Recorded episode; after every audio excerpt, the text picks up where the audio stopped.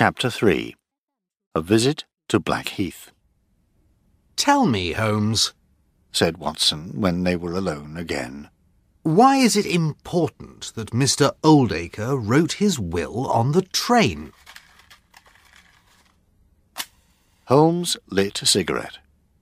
Because it means he wrote it yesterday on his journey to see Mr. Macfarlane.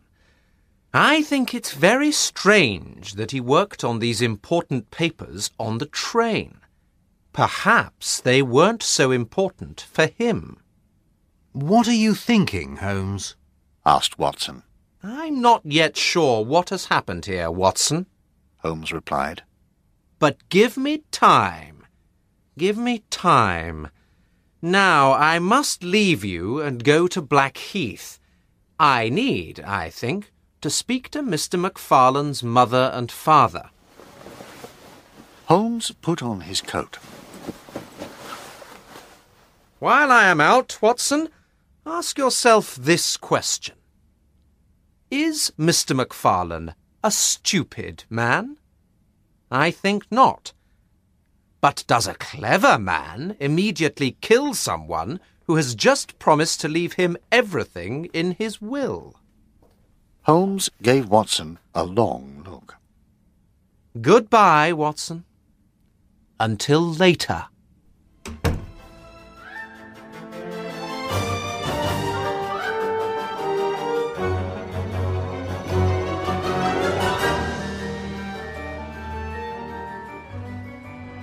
When Sherlock Holmes needed to think, he liked to walk. And, this morning, he decided to walk all the way from Baker Street to London Bridge. His long legs moved quickly as he crossed the city.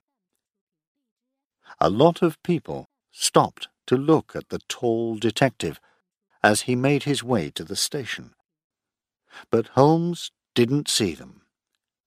He was thinking about John Macfarlane and Jonas Oldacre, and asking himself if Macfarlane was a murderer.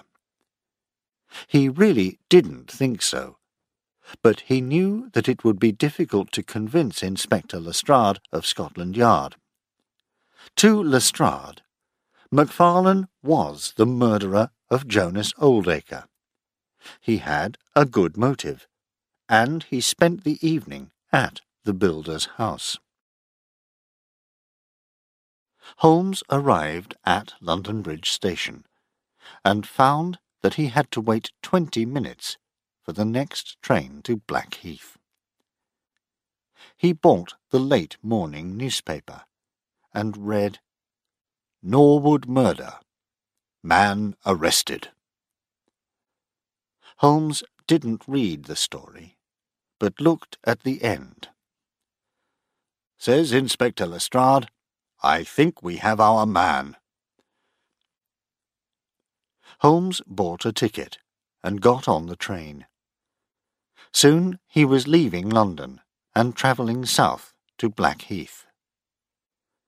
It was a little before eleven thirty when he knocked on the door of the Macfarlanes' house. It was a large house with a long, green garden at the front, and Holmes was a little surprised when Mrs. Macfarlane herself answered the door. Mrs. Macfarlane? Good morning. My name is Sherlock Holmes, and I am trying to help your son in his time of trouble. Oh, Mr. Holmes, please come in. the woman replied. Holmes followed her into a small room at the back of the house, where a fire was burning brightly. They sat down. John is not a murderer. She began immediately. I know my son, Mr. Holmes, and Holmes held up his hand. Mrs. Macfarlane, He said, I can see that you're very worried, but there are some questions that I must ask you. anything. she replied. Please ask me anything. What can you tell me about Mr. Jonas Oldacre? At this question, Mrs. MacFarlane was suddenly very excited. He is, or was, a very bad man. She said, A long time ago, he and I were friends. He wanted to marry me, but I found out that he was a cruel man, a dangerous man. I told him that I didn't want to see him again. And six months later, I married my husband, John's father. He wasn't rich like Oldacre, but he was a good man. He is a good man, Mr. Holmes, and a good father to John. We've always been a happy family. And now this. What did Oldacre do when you sent him away? Holmes went on. He was angry, very angry. He sent me this in the post. Mrs. MacFarlane got up and took a photograph from the desk in the corner of the room. It was a photograph of her as a young woman. There were black lines across her face where, many years before, Oldacre once slashed the photograph with a knife.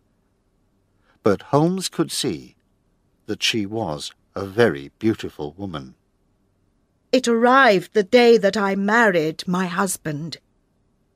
Holmes took the photograph from her and looked at it thoughtfully. A dangerous man, He said. Oh, yes, Mrs. MacFarlane agreed. a very dangerous man. It is strange, then, Holmes went on. that in his will he left everything that he had to your son.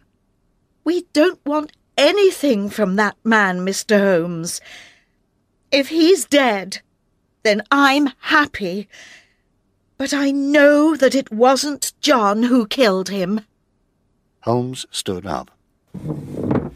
Mrs. MacFarlane, thank you. Is Mr. MacFarlane not at home?